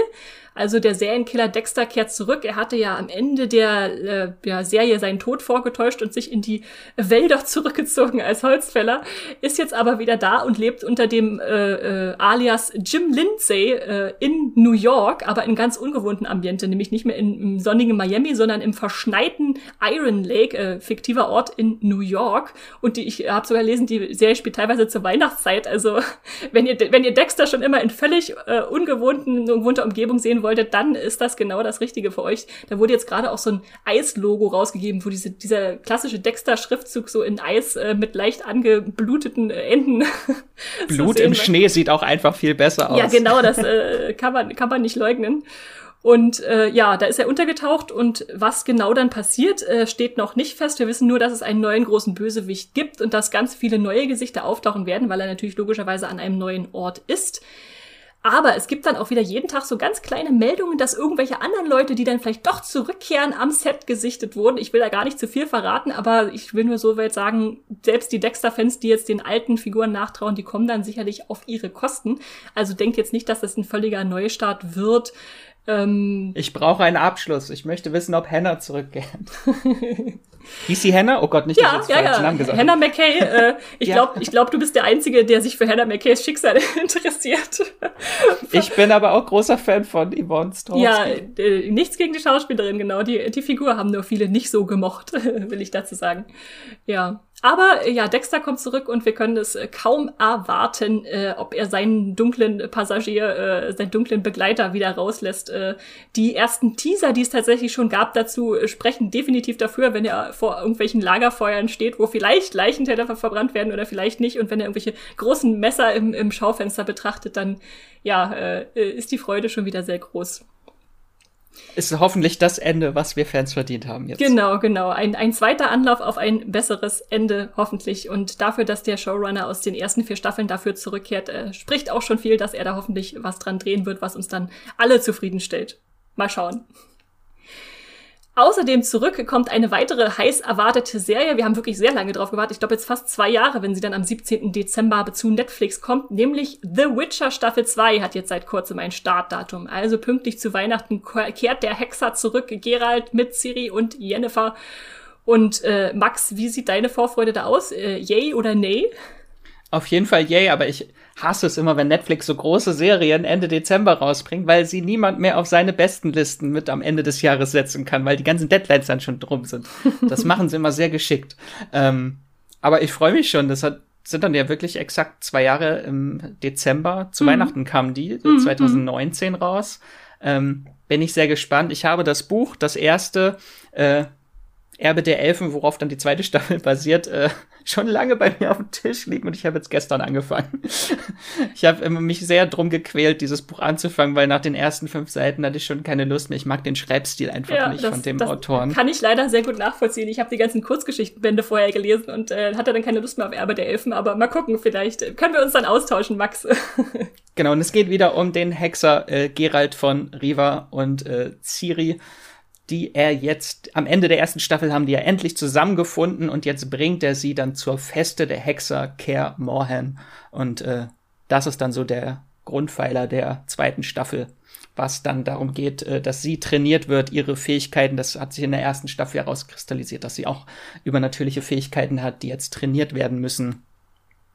Genau, Bin ich auf jeden Fall sehr gespannt die Ausbildung der unschuldigen Prinzessin zur Kämpferin wird da wahrscheinlich anstehen. Und wer den ersten Trailer gesehen hat, wird natürlich auch sehen, dass Jennifer da schon zurückkommt und erstmal in Gefangenschaft ist, so wie es aussah. Also die Handlungsstränge werden da erstmal nicht sofort zusammengeführt, aber äh, ich denke immer weiter. Also es wird nicht mehr ganz so konfus wie die erste Staffel, obwohl es auch wieder Rückblenden geben soll, habe ich mir sagen lassen. Also äh, ja, die erste waren ja einfach ähm, Kurzgeschichten, so einzeln hintereinander, die sie versucht haben zusammenzubringen. Mhm, und hier ist ja mhm. jetzt wirklich so die Hauptstory, die jetzt erst richtig losgeht. Von daher glaube ich, dass sie jetzt auch nochmal richtig anzieht, die Serie, weil jetzt halt wirklich die Story losgeht und sie wirklich auch äh, eine Handlung über eine ganze Staffel tragen können und nicht so einzelne, wie so ein Proce das war wie so ein Fantasy-Procedural schon fast, wo ja, in, ja. Äh, in, jeder Folge gab es einen neuen Auftrag, ein neues Monster und äh, hier wird es jetzt ein bisschen weitläufiger aufgemacht. Mal gucken. Es soll auf jeden Fall mehr Tränke geben, also äh, da, da erwartet uns dann noch ein bisschen. Und es gibt mehr Hexer. Mehr Hexer, das stimmt. Äh, hoffentlich mehr, mehr Kämpfe und noch, äh, ich denke mal, sie haben hoffentlich den, den Stunt-Koordinator, den sie letztes Mal nur kurz dann noch dazu gehabt, geholt haben, der die besten Kämpfe inszeniert hat, behalten. also ja, ich freue mich auch sehr drauf auf jeden Fall. Und wer nicht so lange warten will, bis zum 17. September auf die zweite Witcher-Staffel, der kann sich Dezember. jetzt schon mal. Dezember, was habe ich gesagt? Oder habe ich es falsch gehört? Weiß ich, ich nicht. Vielleicht hab, in meinem Kopf habe ich September gehört, aber okay. wir sagen Dezember. Das ist wahrscheinlich Wunschdenken. Also bis zum äh, 17. Dezember warten will, der kann sich schon auf den 23. August freuen. Da gibt's nämlich einen kleinen äh, Witcher-Bonus, äh, The Nightmare of the Wolf. Und da geht es in einem äh, Animationsfilm zum Witcher um äh, Geralds Mentor Wesemir, dessen Vorgeschichte erzählt wird. Sollte man dann wahrscheinlich auch gesehen haben, um die Figur noch ein bisschen besser zu verstehen, die dann in Staffel 2 eingeführt wird. Genau, in der ersten Staffel wurde er, glaube ich, nur kurz erwähnt, so zum Ende hin. Da gab es dann so Flashbacks, aber man hat ihn nie gesehen. Und in der zweiten Staffel soll er dann auftreten, wird von Kim Botnia gespielt. Mhm. Ähm, und da gibt's dann jetzt so die Vorgeschichte als Animationsfilm. Wo wir wieder zurück zum Anfang des Podcasts kommen genau, mit Anime-Serien. und ich habe tatsächlich den Trailer geguckt und dachte, oh, das sieht tatsächlich gut aus. Da freue ich mich jetzt auch drauf, auf dem August äh, das mir anzugucken. Sehr gespannt. Ja, das ist also die Witcher-Dosis, die ihr dieses zweite Halbjahr noch bekommt. Und eine Serie, die endet jetzt demnächst, äh, was irgendwie traurig ist, aber irgendwie auch schön, dass sie zu Ende gebracht wird, zu einem richtigen Ende, ist äh, The Expanse, die große Sci-Fi-Staffel. Da hatten wir auch schon Podcasts zu, wo ihr euch auch nochmal richtig reinhören könnt. Witcher natürlich auch, da habt ihr inzwischen sogar zwei, äh, wenn ihr nochmal in den Witcher abtauchen wollt. Aber da müsst ihr ganz weit zurück ganz weit, Das war Folge 10, war das. Die hei, beste Sci-Fi-Serie des Jahrzehnts. genau, aber jetzt kommt The Expanse zum letzten Mal zurück wir wissen noch nicht genau wann. Wir vermuten eher so am Jahresende. Natürlich wie immer zu Amazon Prime, wo es ja produziert wird.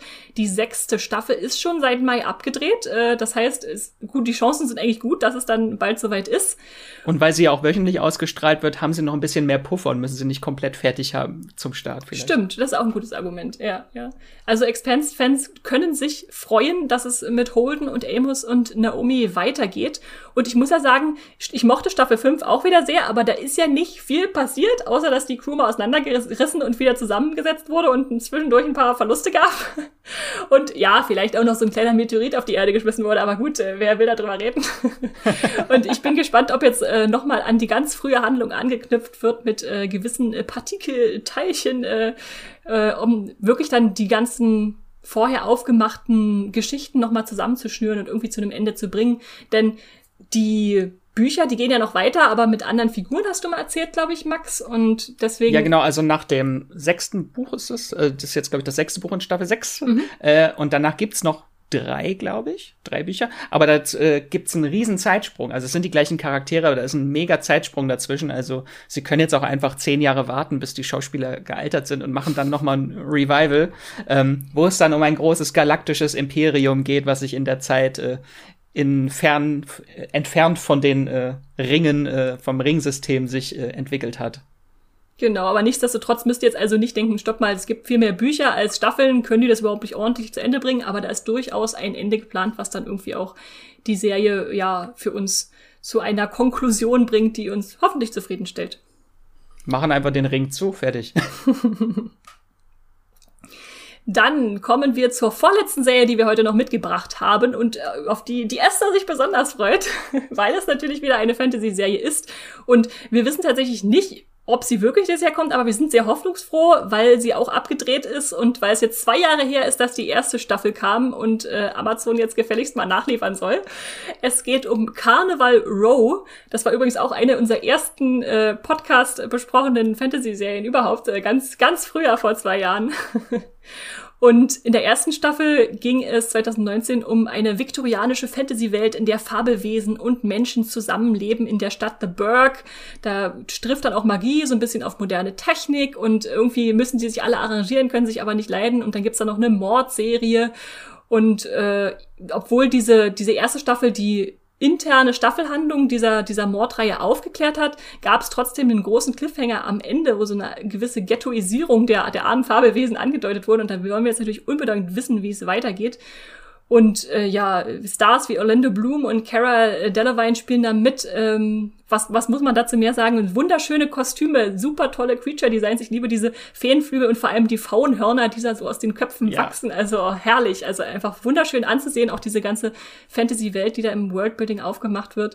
Äh, ich denke, eine Serie, an der keine Fantasy-Fans vorbeigehen sollten bei Amazon Prime. Und ich bin jetzt auch gespannt, einfach die Figuren ein bisschen tiefer zu erforschen, weil natürlich die Welt jetzt eingeführt wurde und hoffentlich ein bisschen mehr Zeit bleibt, um auch andere Leute, wie zum Beispiel den Werwolf-Freund des äh, Ermittlers, von, der von Orlando Bloom gespielt wurde, äh, noch ein bisschen auszuloten oder noch mehr so diese Interrasse-Beziehungen aufzudröseln, die ja verboten sind, aber dann doch so romantisch. Und natürlich auch sehr spannend, weil es mal eine seltene Fantasy-Serie ist, wo es keine Buchvorlage richtig gibt. Also es konnte jetzt in der Zwischenzeit auch niemand sagen, ach, dann hole ich mir die Bücher, um zu erfahren, wie es weitergeht. Wir müssen alle gleichzeitig warten. Genau, genau. Insofern äh, das Drehbuch, äh, auf dem es basiert, was nie verfilmt wurde, ist jetzt äh, abgedreht und jetzt äh, geht's völlig neue Wege und was in der Carnival Row, in dieser Gasse in der äh, Stadt da pas passiert, äh, ja, keiner weiß es, aber wir freuen uns drauf. Ja, ich will zurück nach Tirnanok. Das ist der, der äh, Fabelwesen-Kontinent, falls ihr das nicht kennt. Wenn, wenn, wenn Max hier mit, mit Begriffen um sich schmeißt. Und damit kommen wir dann auch schon zur letzten Serie, von der wir hoffen, hoffen, hoffen, dass sie noch äh, dieses Jahr äh, Ende des äh, Jahres kommt zu Netflix. Max, erzähl doch mal, was ist denn das? sie hat nämlich das Jahr begonnen und wird es auch beenden. Es geht um Cobra Kai, die äh, vierte Staffel. Ähm, da ist die dritte Staffel am 8. Januar dieses Jahr gestartet und es soll im vierten Quartal dann auch jetzt die vierte Staffel starten. Die ist jetzt schon abgedreht ähm, wenn ihr ein bisschen mehr darüber erfahren wollt, haben wir in Folge 109 über Staffel 3 schon geredet und ein bisschen allgemeiner in Folge 76 haben wir über die ersten zwei Staffeln geredet und das natürlich das große Lego-Sequel zu der Karate Kid Trilogie. Wir haben jetzt mal den vierten den Film vierten lassen wir gelassen. Fallen, ja, ja. Genau, äh, wo es dann wieder ein Wiedersehen mit Daniel LaRusso und Johnny Lawrence gibt, die ihre Karate-Dojos jetzt äh, aufgemacht haben und ihre alte Fehde von damals jetzt äh, weiterführen oder ihre Schüler und Schülerinnen austragen lassen. Ähm, und die vierte Staffel ist insofern besonders, weil die dritte Staffel war noch damals für YouTube äh, produziert, wurde aber nicht von YouTube ausgestrahlt, bis sich dann Netflix die Rechte gekrallt hat. Und die vierte Staffel ist jetzt die erste, die jetzt wirklich auch für Netflix produziert wurde. Ähm, und es gibt jetzt auch wieder einen großen äh, Legacy-Sequel-Charakter, der dann in der vierten Staffel auftritt. Und zwar der große Karate Kid 3 Bösewicht Terry Silver kommt dann in der vierten Staffel vor, gespielt von Thomas Ian Griffith. Ähm, ich freue mich unglaublich. Ich liebe diese Serie. Die Movie-Piloten lieben die Serie auch. Die hat eine 8,1 äh, Durchschnittsbewertung. Äh, genau, und wir wissen, am Ende hat John Kreese, der Leiter von Cobra Kai in der dritten Staffel, einen mysteriösen Anruf getätigt, wo er natürlich Terry Silver anscheinend auch angerufen hat, der dann jetzt ihm zur Seite steht in seinem großen Kampf gegen äh, Daniel und Johnny, die ihre eigenen Dojos äh, Miyagi-Do und Eagle Fang Karate äh, jetzt eine die jetzt eine Allianz schließen und gemeinsam trainieren, weil es kommt dann jetzt alles wird wieder auf so ein großes All Valley Karate Turnier hinauslaufen, wo all diese Fäden ausgetragen werden im Ring. Ja, da hatten ich wir hoffe, das wird dann auch schon in der vierten Staffel sein, nicht erst in der fünften Staffel. Ja, ja. Muss ja ab und zu mal wieder passieren, so ein Turnier. Hatten wir tatsächlich in den letzten Staffeln jetzt nicht so. Da gab es dann andere Kämpfe, so in Schulflüren und so, was auch sehr schick war. Aber wenn ihr jetzt denkt, okay, Karate Kid habe ich äh, in meiner äh, Jugend oder Kindheit oder was auch immer, wann ihr es geguckt habt, nicht so gefeiert, äh, lasst euch sagen, das ist wirklich ganz toll. Ich bin nämlich auch jemand, der erst ganz spät da aufgesprungen ist, weil die Redaktion immer, so viele meiner Kollegen haben das gehypt und gesagt, das ist so toll, das ist so toll. Das ist ja okay, ich hole jetzt mal die Karate Kid Filme nochmal nach und dann gucke ich mal in die Serie rein und dann schwupps war sie weggeguckt. Also wirklich äh, ganz, ganz tolle Unterhaltung. Und ich habe zuerst die erste Staffel geguckt von äh, Cobra Kai und habe mir dann die Filme angeguckt, weil ich diese ganzen Verweise verstehen wollte. Und dann, wenn man dann weiter geguckt, äh, mit frischem Gedächtnis, diese ganzen Easter Eggs, äh, die Serie ist voll mit Easter Eggs und Verweisen und äh, Rückkehrern aus den alten Filmen. Ha, ja. Also berührt das Herz. Wenn ihr, wenn ihr ein Netflix-Abo habt, dann habt ihr keine Ausrede, das nicht zu gucken. genau. Ja, und damit sind wir jetzt auch schon äh, Schluss. Haben wir sportlich unsere 25 Serien und Staffeln geschafft, die im zweiten Halbjahr kommen. Sehr schön, sehr schön, Max. Äh, haben, wir das, haben wir das auch hinter uns gebracht? Ja, und die alle Merklisten sind jetzt eskaliert. So. Sagt uns gerne Bescheid, auf, worauf ihr euch am meisten freut von den Sachen, die wir jetzt genannt haben. Und macht es wie andere liebe Leute, die uns schreiben. Denn wir bedanken uns an dieser Stelle natürlich auch wieder bei unseren Fans und HörerInnen, die Streamgestöber hören. Wir wissen nur, durch eure Ohren existieren wir äh, und sind hier. äh, und wir haben auch wieder ein bisschen Feedback mitgebracht von lieben Leuten, die uns geschrieben haben. Zum Beispiel Sabine schreibt, Hallo liebes Podcast-Team, eure aktuelle Podcast-Folge hat wieder ein paar gute Tipps, äh, die ich noch nicht kannte. Vielen Dank dafür. Vor allem möchte ich mich bedanken, dass ihr mit Charité intensiv auch mal eine Doku-Serie erwähnt. Ich fand die Serie sehr wichtig und absolut sehenswert. Ich fände es toll, wenn ihr öfter Doku-Serien besprechen würdet. Die kommen meiner Meinung nach ein bisschen zu kurz. Smiley. Ansonsten liebe ich euren Podcast sehr. Viele Grüße, Sabine. Ja, hat Sabine natürlich völlig recht. Wir reden nicht allzu häufig über Doku-Serien. Heute zum Beispiel auch gar nicht, weil die immer erst so kurzfristig angekündigt werden, dass sie dann eher ja in der Monatsvorschau oder so mal auftauchten müssten. Aber Max, von deinen 170 äh, Staffeln, die du schon im ersten Halbjahr gesehen hast, wenn ich mich richtig erinnere, wie viel davon waren Doku-Serien? Uff, äh, ich habe gar nicht so viel. Ich kann ja mal kurz durchgucken. So zwei, drei, ja, es waren jetzt nicht so fünf, sechs, sieben, acht, neun, zehn. 13 Dokus waren es davon. Also ja, das ja. waren ja fast 10 Prozent. das ist doch ganz, ganz ordentlich eigentlich. Äh, nichtsdestotrotz können wir uns da, hat Sabine völlig recht, natürlich noch ein bisschen verbessern. Beziehungsweise wir freuen uns auch, wenn ihr uns da noch Tipps gibt, was euch besonders aufgefallen ist. Denn wir können auch nie immer alles auf dem Schirm haben und alles gucken und äh, ja, freuen uns auch über euren Input. Und wer hat uns noch Input gegeben, Max? Wir haben noch eine Mail bekommen von Johann, der schreibt, Hey, liebes Podcast-Team, ihr habt in der Folge vom 5. Mai über die 10 schlimmsten Figurentode in Serien gesprochen und ich muss sagen, ich war sehr überrascht, dass ihr kein einziges Mal Sons of Anarchy erwähnt habt. Für mich war der schlimmste Figurentod wahrscheinlich Punkt, Punkt, Punkt, Achtung, Spoiler, äh, Spoilerende äh, in Sons of Energy. äh, vielleicht könnt ihr auch mal eine Folge zu Sons machen, in der ihr über die gesamte Rede, äh, Serie sprecht. Liebe Grüße und ein schönes Wochenende. Euer Johann. Ja, das okay, jetzt ist gerade kein Wochenende, aber das war das gleiche Phänomen, weil natürlich äh, wir auch immer an die Serien gebunden sind, die wir gesehen haben. Und Hendrik und ich hatten leider beide Sons of Anarchy nicht gesehen und deswegen da nicht die Gefühle äh, für mitbringen können. Aber schön, dass du das hier mit reingegeben hast. Und ich glaube, Max, du hast ja auch schon diverse Sons of Anarchy Mini-Folgen schon mal bei uns mit reingebracht, oder? Ja, das letzte Mal mit unserem lieben Kollegen Yves von unserem YouTube-Team, äh, Folge 68, da habe ich mit ihm über Sons of Anarchy gesprochen. Ich weiß, er ist Riesenfan, er kennt die Serie in- und auswendig. Also wenn wir irgendwann mal einen großen Podcast machen zu Sons of Anarchy, dann mit Yves. Äh, meine Erinnerungen sind schon sehr geschwunden, äh, aber ist auf jeden Fall eine der besten Serien, die auch immer noch so nachhalt. Und es gibt sehr viele schlimme Figurentote in dieser Serie.